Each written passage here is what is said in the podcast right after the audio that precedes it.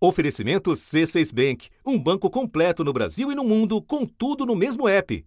Abra sua conta. Olha que espetáculo a gente. E aí uma saída muito difícil. É muito melhor do que tudo. Candidata a mito, um gênio do esporte. Cravadíssimo duplo Quase tocou no teto. Escreve o seu nome no Olimpo.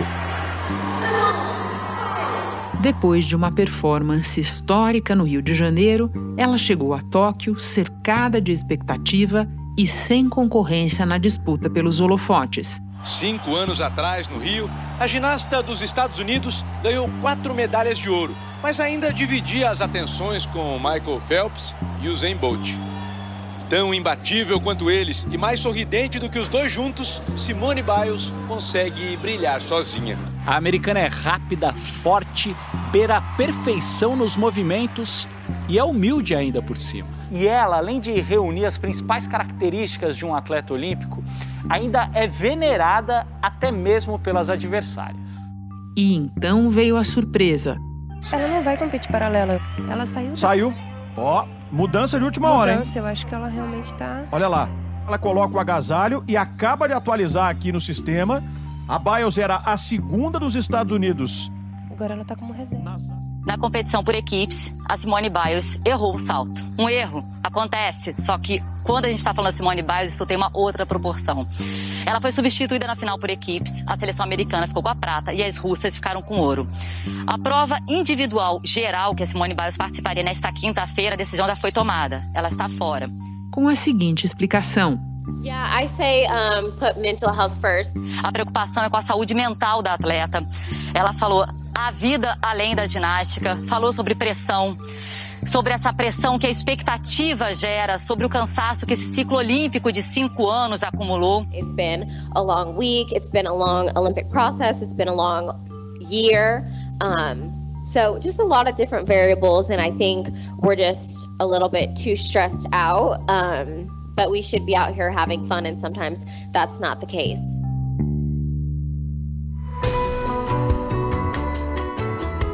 Da redação do G1, eu sou Renata Loprete e o assunto hoje é saúde mental primeiro. O que o gesto da maior ginasta de todos os tempos nos diz sobre uma questão cada vez mais central, dentro e fora do esporte. Os convidados são Marcos Uchoa, repórter da Globo, que há mais de três décadas cobre Olimpíadas, e Vera Iaconelli, doutora em psicologia pela USP e diretora do Instituto Gerard de Psicanálise.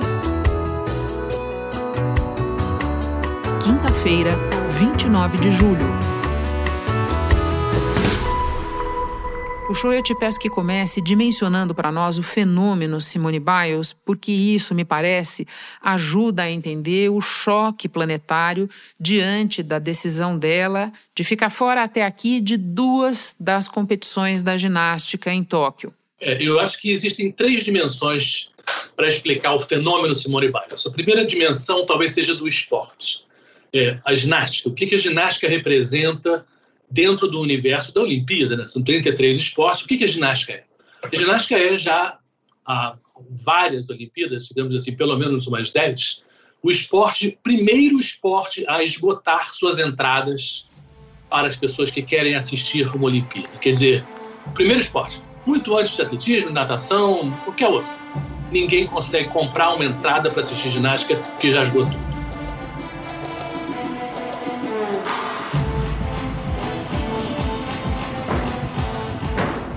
Por que, que é esse fenômeno? Isso a partir da Nadia Comaneci, na Olimpíada de Montreal, em 76. Ela explode, ela era da Romênia, e nos Estados Unidos, que não tinha nenhuma tradição de ginástica, eles ficam encantados. Imagine só ser campeã olímpica aos 14 anos e conquistar três ouros, alcançando as primeiras notas 10 da história da ginástica. Nadia Comaneci conseguiu isso tudo em Montreal, 1976 revolucionou seu esporte com técnica e execução perfeitas. A partir dali, o técnico dela, o Bela Caroli, vai para os Estados Unidos e começa um boom da ginástica nos Estados Unidos, um boom que é particularmente feminino, é o único país do mundo onde, digamos assim, o feminino é não só maior, mas é muito maior do que o masculino, tipo 90 de, de importância no feminino, 10% para o masculino. Por outro lado, é, a partir da Daiane dos Santos, da nossa Daiane dos Santos, a primeira negra a realmente explodir na, no meio da ginástica. Bom, acho que os momentos mais marcantes que, para mim, assim, foi os Jogos Olímpicos de 2004, né, em Atenas, quando a gente competiu com a equipe a primeira vez. Eu lembro quando a gente entrou pela primeira vez com a equipe para competir foi muito bacana, porque ali acho que foi um divisor de águas para o Brasil. Era a primeira vez que a gente tinha seis meninas competindo, defendendo a camisa do Brasil ali numa Olimpíada. Pela primeira vez ela compete em Olimpíadas. Ela, que é atual campeã do mundo.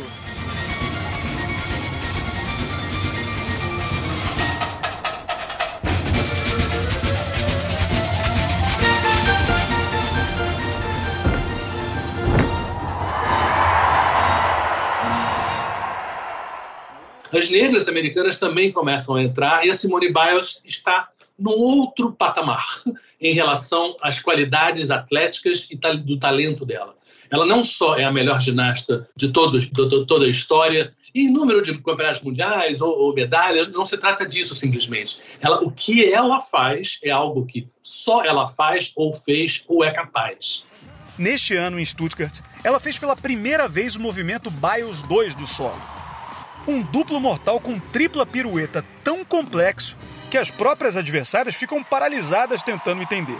Então, ela não é como Michael Phelps, que claro que era fantástico, que era melhor, mas ali você tinha um nadador que chegou grudadinho nele. Não, não tem ninguém grudadinho na Simone Biles. Ou numa, num esporte onde você tem diferenças de centésimos na pontuação, ela bota dois, três pontos inteiros na frente da segunda colocada. Bom, essa é Simone Biles. E a terceira dimensão, essa Olimpíada de Tóquio sem o Michael Phelps, sem o Usain Bolt, que eram outras estrelas que compartilhavam com a Simone Biles esse palco da o grande atleta, a Simone Biles ficou sozinha para ser essa Olimpíada, a Olimpíada da Simone Biles. Não, ela está em primeiro e o segundo colocado está em oitavo em termos de atenção midiática. Isso é a Simone Biles. Bom, você explica e a gente entende não só o tamanho dela na história do esporte, mas também imagina o tamanho da pressão. E daí eu te pergunto sobre os atletas de alta performance de maneira geral, o Shoa. Eles começam a treinar cedo, muitas vezes crianças ainda, e convivem com essa pressão por desempenho, competição acirrada. Como é que isso molda os atletas? Conta para nós um pouco que vida é essa? É uma vida completamente esquisita, particularmente na ginástica, que talvez seja o esporte onde você comece mais cedo. Quer dizer, uma grande ginasta, um grande ginasta começa com 5 anos, 4, 6. Começar com 7, 8, você já está meio atrasado, bem atrasado. Então você já é esquisito. Por que, que é esquisito? Você, com, com essa idade, pelo menos se você lembrar, todo mundo lembrar a sua infância, você basicamente queria brincar e tinha essa tal de escola ali que você tinha que frequentar um pouquinho, mas era essa a nossa vida, né? E não é disso que se trata. Quer dizer, um atleta, quando entra seriamente no esporte, né? E mesmo nessa idade, você já, já enxerga um talento muito claro. Em alguns países como China, onde, onde isso passa a ser desenvolvido de uma maneira profissional, você muitas vezes afasta a criança do convívio da família para levar para uma escola especializada, que às vezes é numa outra cidade. Mas mesmo vamos, vamos tentar continuar aqui no nosso mundo ocidental, onde isso é bem mais raro. Mas ainda assim, você tem, você dá para a criança duas coisas, né? Uma vida que onde a chave principal, o eixo principal é o esporte. Então, o treinador dessa criança passa a ser a principal pessoa na vida dessa criança, porque ele define qual é o horário que vai, a criança vai estudar, que hora que ela vai treinar, que horas que ela vai fazer, praticamente a vida inteira dela, como o final de semana vai funcionar, quais são as épocas de férias, é, o que, que ela pode comer ou não comer, porque isso na ginástica é fundamental, porque tem a ver com o peso.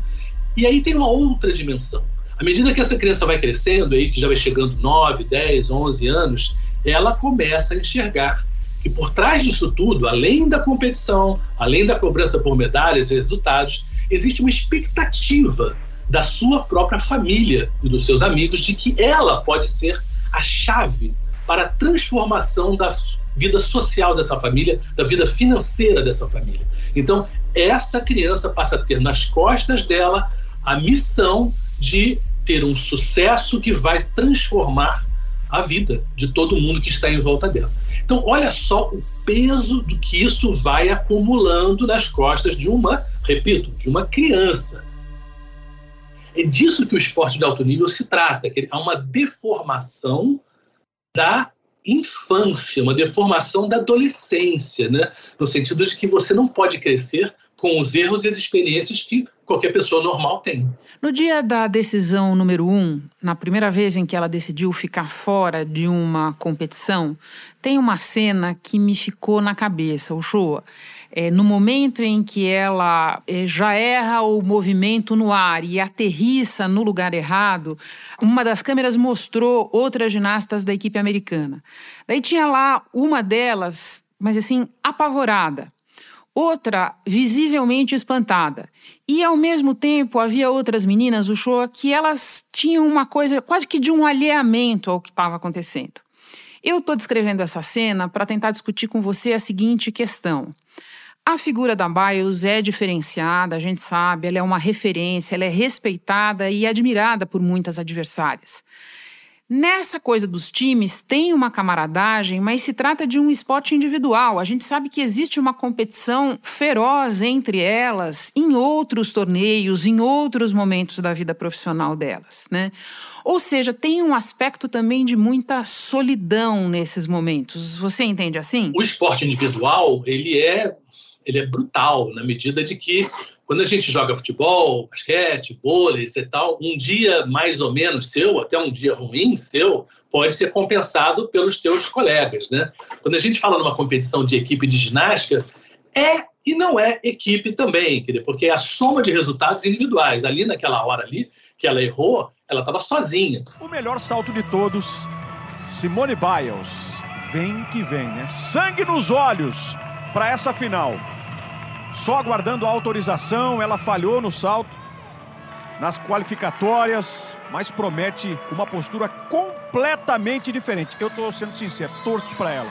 Torço para ela. Simone Biles. Nossa, de novo Simone Biles.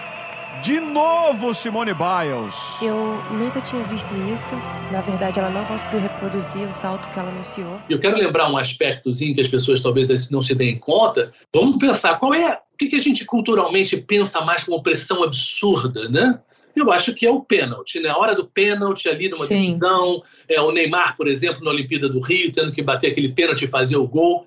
Mas se o Neymar chutasse para fora e a gente tivesse perdido a medalha de ouro, vai, Seria possível? Seria possível. Sim, mas ele não teria se machucado, né? Não existe isso, você bater um pênalti e, e se machucar. Sim. Um erro na ginástica pode ser perigosíssimo. Pode ser até fatal, quer dizer, você pode ter paraplegia, você pode ter tetraplegia, existem vários casos. A ginástica é perigosíssima e muitos atletas e muitas crianças e muitos jovenzinhos que embarcam nisso tiveram acidentes já seríssimos. Então, no caso de uma confusão mental, que é um pouco que a Simone Biles fala, quer dizer, você está no ar e ela ter se perdido no ar é um nível de risco que nenhum batedor de pênalti jamais sofrerá. Isso de um lado, né? Outro lado, quer dizer, ela é vista pelas suas colegas também, claro, como é, é um, um, farol, né? É, é, ela ilumina o caminho que vai, quer dizer, a, a, equipe americana tinha sido medalha de ouro em Londres, tinha sido medalha no, no Rio e era favorita em Tóquio. Dizer, com as notas da Simone Biles, a medalha de ouro quase que vem naturalmente, digamos assim, e tirava muito da pressão para as suas colegas, porque elas faziam um certo feijão com arroz, aqui eu estou exagerando, porque, mas de certa maneira ela era um esteio de que, olha, ela indo bem, a gente está bem. E aí, sem ela, isso dá um medo. Por outro lado, a gente pode também, vamos pensar por um lado assim, será que o palco fica maior sem ela? Uma medalha que era com certeza dela, ia de ouro, só sobravam duas. Agora tem três. Então, quer dizer, existe um grande ídolo como ela é, aquele que domina tanto um esporte, quando ele se afasta, de certa maneira, ele abre o jogo para todo mundo, né? Tem muita gente observando o estreante skate, estreante em Olimpíadas, né? E enxergando na atitude dos atletas o que pode ser um caminho diferente disso que a gente está conversando aqui, de mais espontaneidade, de mais fair play, de efetivamente torcer pelo outro. Você acha que pode estar acontecendo uma mudança cultural ou, na tua experiência, isso é passageiro? Isso é coisa de estreante? Olha, de verdade, de verdade, esse mundo cor-de-rosa que a gente enxergou, mas eu quero deixar claro, a gente enxergou isso no feminino, a gente não enxergou isso no masculino. É bem lembrado. O masculino tende a ser mais competitivo e eu diria que o homem tende a ser menos generoso do que as mulheres de uma maneira geral. É, mas isso também é uma coisa que já aconteceu. A primeira Olimpíada que a Globo cobriu de inverno foi de Nagano, no Japão, também por coincidência. Fui eu que cobri. E esse mesmo fenômeno pode ser visto no snowboard. E muita gente no snowboard tinha, como também no skate existe, uma cultura de que não é sobre competição, é você fazer o seu melhor e eu fazer o meu melhor e a gente se divertir aqui com nós dois. Isso existe? Existe. O problema é que a Olimpíada catapulta a questão da fama e a questão da grana para um outro nível. E aí, esse veneno, que digamos assim, que é a questão do dinheiro, a questão da mídia social, que também gera dinheiro, isso tudo passa a ser algo difícil de você impedir que não polua, de certa maneira, boas relações. Seria maravilhoso que esse exemplo das meninas, das garotas no, no, no skate frutificasse. Agora, para voltar no nosso futebol, quer dizer, é muito difícil a gente pensar que esse bom sentimento ele não seja, seja compartilhado como um todo. Quer dizer, nós torcemos para o nosso time, nós torcemos para a nossa seleção, para que o nosso jogador acerte o pênalti, mas nós igualmente, vamos confessar, torcemos para que o time adversário, o jogador do time adversário, erre dele. Né? Quer dizer, existe também esse lado negativo né? no próprio gesto de torcer o te, porque o teu sucesso necessariamente significa o fracasso do outro, né? E eu acho que meio sob esse aspecto, eu acho que a gente pode melhorar como sociedade, como civilização, né, a maneira como a gente se comporta, né? Eu acho que aqui no Brasil, por exemplo, a gente tem um verbo lamentável, mas que a gente usa particularmente no esporte, que é o amarelou, né? Ah, ele amarelou, Sim. ela amarelou, que denota um nível de, de julgamento, você não tem uma gota de suor investido ali, você não tem um real que você pagou para aquele atleta, você não tem nada, mas você, quando ele erra, você se acha capaz, você se acha no direito de botar um julgamento tão agressivo e desrespeitoso como dizer que fulano ou fulana amarelou. A gente tem que crescer muito, né? mas como torcedor, como sociedade, como maneira de julgar esporte e pensar o esporte, porque no final das contas, existe um time campeão, existe uma medalha de ouro. Você quer dizer que os outros todos não tentaram, que os outros todos não se esforçaram, que os outros todos não quiseram? Uma das grandes mentiras do esporte que se passou para várias áreas da sociedade é a mentira de que se você quiser, você consegue. Não é verdade. Só tem uma medalha de ouro, só tem. Sabe, não é verdade que que tudo que a gente quer a gente consegue. Não é mesmo. Não, você precisa se esforçar muito, e isso é um bom exemplo do esporte. Agora, a conquista, ela não vem necessariamente do esforço, porque tem gente mais talentosa que a gente. Sim. A Bios não é a primeira atleta a falar de questões de saúde mental. A própria Naomi Osaka, estrela da delegação japonesa, eliminada do torneio de tênis na terceira rodada, já trata disso há algum tempo na carreira dela. Agora, com a Bios, tudo adquiriu uma outra dimensão. Na tua experiência olímpica, que vem desde Los Angeles 84, Shoa, você já tinha visto algo semelhante? Não, de verdade não, Renata. Eu acho que não há nada similar e eu acho até que se a gente tivesse só o exemplo da Naomi Osaka, a gente não estaria conversando sobre esse tema aqui e o mundo não estaria conversando sobre esse tema aqui, né? Quer eu acho que precisou de uma figura como a Simone Biles para fazer que a gente entenda que existe uma dimensão mental que mudou completamente é, e está em outro, outra esfera atualmente. Quer dizer, se você fosse um atleta que você perdesse, ainda que favorito, vamos dizer que você, Renata, fosse favorita da Olimpíada de 96 em Atlanta, e você tivesse ido mal e perdesse. Você podia se recolher na sua casa, com a sua família, com seus amigos, e lamber as suas feridas, e com o tempo a coisa passava. hoje em dia, com as mídias sociais, você não tem onde se esconder, né? Como quase que você fosse perseguido por qualquer tela que você ligasse,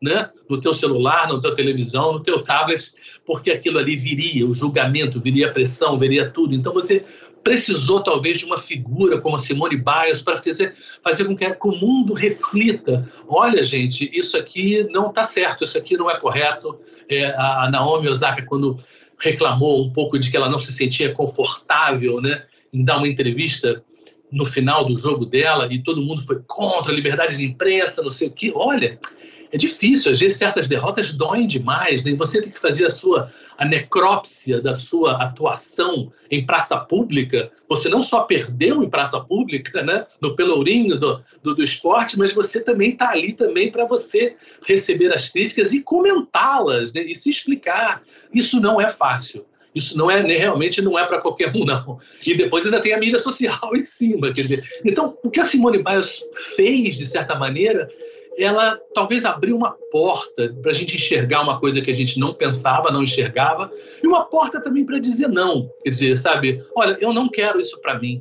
Tudo bem que vocês queiram para mim, mas eu não quero e eu tenho esse direito. E eu acho que, mais, mais uma vez, eu acho que a Simone Biles se mostrou uma pessoa, não só uma atleta, mas uma pessoa muito especial. O Shoa, agora eu vou continuar a explorar alguns aspectos dessa nossa conversa ouvindo a psicanalista Vera Iaconelli, mas antes eu me despeço muito agradecida de você, uma alegria olímpica te receber no assunto. Bom trabalho aí. Valeu, obrigado Renato, obrigado pelo convite.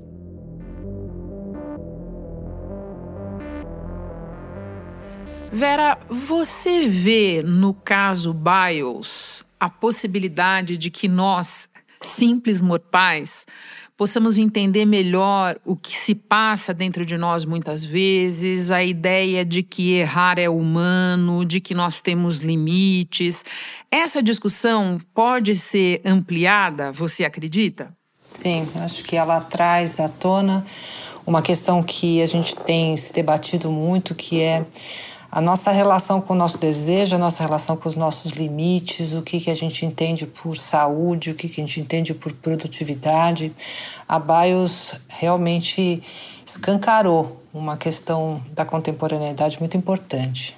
Quando você fala escancarar, eu te chamo a atenção para um aspecto que também me surpreendeu, que é a maneira transparente, desabrida com que ela está lidando com essa questão no primeiro dia em que ela desistiu de participar de uma competição, que foi a competição do time americano, ela não foi embora. Ela ficou lá, assistiu às colegas, depois falou com os jornalistas e ela tem falado sobre isso, né? Inclusive para dizer uma frase que me chamou a atenção, que é o que é melhor para mim é melhor para o time, ou seja, que ela precisa cuidar dela. O quão importante é essa maneira de tratar com clareza, com transparência o problema? Então, esse gesto dela também me chamou muita atenção, porque ela traz a escolha como um gesto digno, não como uma derrota, como algo do qual ela não tem que se envergonhar. Acho que essa é a questão fundamental aí. Quer dizer, o, o limite que ela se deparou, eh, seja físico, seja mental, seja emocional, é, foi trazido como um direito, como alguém que pode falar, olha, daqui não vai dar para passar, isso aqui perdeu a graça, não faz mais sentido para mim. Physically, I feel good. I'm in shape. Um, emotionally, that kind of varies on the time and the moment. You know, uh, coming here to the Olympics and being the head star of the Olympics is not an easy feat. So we're just trying to take it one day at a time, and we'll see. E não como algo uh, que ela precisaria se envergonhar, não aparecer mais. É, eu acho que isso é fundamental, Renata, porque isso traz para a gente o direito da gente também se posicionar em relação à nossa vida afetiva a partir de um lugar não de perda, mas de ganho. Continuo me guiando pelas tuas palavras e pelas palavras dela, quando você fala sobre perder a graça. Outro trecho do que ela disse: lutar contra a própria mente para ter confiança e voltar a se divertir com a ginástica. É disso que ela está falando, né, Vera? É, olha, a gente teve um exemplo sensacional da Raíssa, né, essa semana. Tá, tá, tá, sol, tá solta a Raíssa, não? Tá, tá relaxada? tá, tá treinando, tá treinando a rede social. E a gente tem a sensação de que a gente poderia pegar a prancha e sair fazendo o que ela fez. Parece que é fácil, aspas, né? Mas tem ainda ali o desejo do sujeito em jogo naquilo que ele faz. Não é uma coisa automática. Ah, eu tava me divertindo, eu tava num momento assim mais especial da minha vida, muito importante para mim. E eu, quando eu tô feliz, eu fico animada, fico brincando, fico me divertindo, fico dançando, como você pode ver. É, não dá para saber o que se passa com a BIOS, mas dá para supor algo de perdeu a graça essa história, né? Ficou totalmente uma obrigação sem sentido, né? Na esteira do que você diz, o nosso colega Martim Fernandes chamou a atenção para uma entrevista que ela deu não faz muito tempo ao New York Times, e quando a repórter pergunta para ela o que era um bom momento, o que a deixava feliz, ela surpreendeu dizendo que era algo como um momento sem trabalhar, um momento de descanso. Né?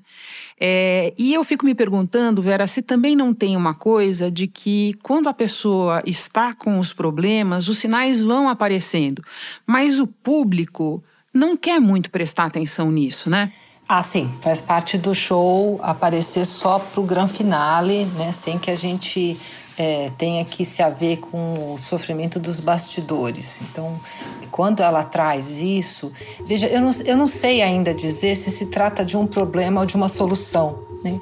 Será só. que é um problema ela querer parar uma coisa que perdeu o sentido para ela ou é uma solução? É, a gente está vendo como problema porque nós gostamos de assisti-la, porque ela tinha metas ainda maiores, ela podia se tornar a ginasta com o maior número de medalhas da história, uma mulher negra. Simone Biles conquistou cinco medalhas em 2016, quatro de ouro e tem 19 títulos mundiais. Tem uma série de questões aí, mas isso é problema nosso, porque ela deixa bem claro, isso é problema de vocês. A minha questão é comigo mesma, eu não posso carregar o mundo nas costas, acho que até é uma expressão que ela usou. Sim. E eu acho que isso é saúde mental mental é, é ter parado. É, fala de saúde mental é você admitir o seu limite e ser coerente com isso. So it's okay sometimes to even sit out the big competitions to focus on yourself because it shows how strong of a competitor and person that you really are rather than just battle through it. Então eu não sei se, se tem um problema com a BIOS, né? Ou se tem um problema com a nossa expectativa em relação a ela. Bom, quando atletas de ponta falam sobre saúde mental, eles podem até estar tá passando por uma grande dificuldade ou não, mas Vera, a gente sabe que eles têm uma rede profissional de acolhimento preparada para eles. Mas daí eu te pergunto, e o restante das pessoas? De que forma a própria pandemia colocou a saúde mental em evidência e como é que isso vem se refletindo no comportamento do público? Nós estamos em falta com a nossa saúde mental no sentido de que o estilo de vida que a gente leva na contemporaneidade, agravado ou pelo menos revelado pela pandemia, de saúde não tem nada. Né? E aí eu faria uma diferença entre o fato de que a vida envolve sofrimento, não existe vida sem sofrimento se não tem sofrimento também não tem alegria, a gente não tem como reconhecer os momentos bons, mas que adoecer é quando a gente não consegue dar conta do sofrimento. Nem todo mundo precisa de tratamento, nem todo mundo precisa procurar um psicoterapeuta, não é disso que se trata. A vida, a gente tem condições de enfrentar as coisas na nossa vida, mas o estilo de vida que a gente tem levado é muito insalubre psiquicamente. E aí sim, nós precisamos pensar que meios que nós temos a oferecer para as pessoas que estão sofrendo, não para que elas continuem a levar esse estilo de vida louco que a gente leva, mas para que elas possam questionar esse estilo de vida e se adaptar menos, né? Quer dizer, buscar formas até de se contrapor ao que se exige de nós hoje em dia. Como a Bios, a maneira dela está fazendo agora, né? Eu penso enquanto você fala. Falando agora especificamente do Brasil, o quanto o adoecimento por questões como essas que nós estamos discutindo já era visível antes da pandemia? A pandemia ela agrava e revela. Então, nesse sentido, a gente tem muitos problemas anteriores, sim. A gente tem uh, não só os problemas uh, episódicos como questões estruturais, né? O brasileiro é um povo inseguro, que tem sempre medo de questões de, de violência, que está sempre, mesmo quando está bem no seu nicho ali, daquele aquele grupo minúsculo de pessoas que tem todas as condições sociais para viver materialmente bem, está cercado de pobreza, está cercado de injustiça. Isso nos afeta profundamente. Então, o que a pandemia traz é que ela põe uma lupa né? ela põe uma lente de aumento em cima das nossas condições, das nossas mazelas.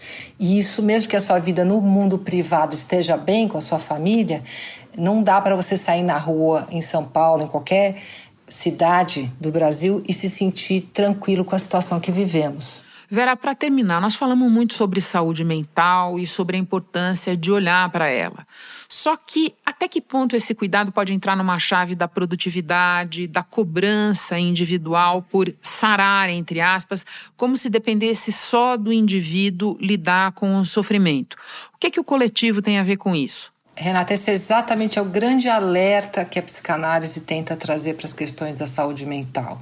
Saúde mental não é você usar medicação ou fazer algum tipo de tratamento para se tornar mais produtivo dentro da loucura neoliberal. É, a saúde mental é você poder fazer uma oposição a isso, é você poder questionar as tuas metas, a pressão que você recebe de fora, ou seja, questionar o próprio modo de vida coletivo. Né? Então, saúde mental é poder dizer não a certas coisas que não são aceitáveis e não tentar loucamente se adaptar a elas. Acho que por isso que o exemplo da BIOS é maravilhoso. Né? Ela, dá um, ela diz não. Vera, muito obrigada pela conversa tão elucidativa. É um prazer te receber no assunto. Bom trabalho para você. Obrigada, Renata. É um prazer estar com você.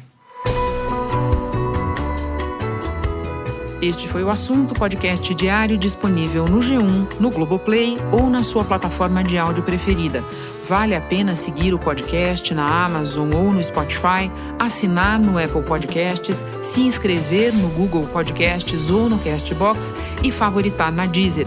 Assim você recebe uma notificação sempre que tiver novo episódio. Eu sou Renata Loprete e fico por aqui. Até o próximo assunto.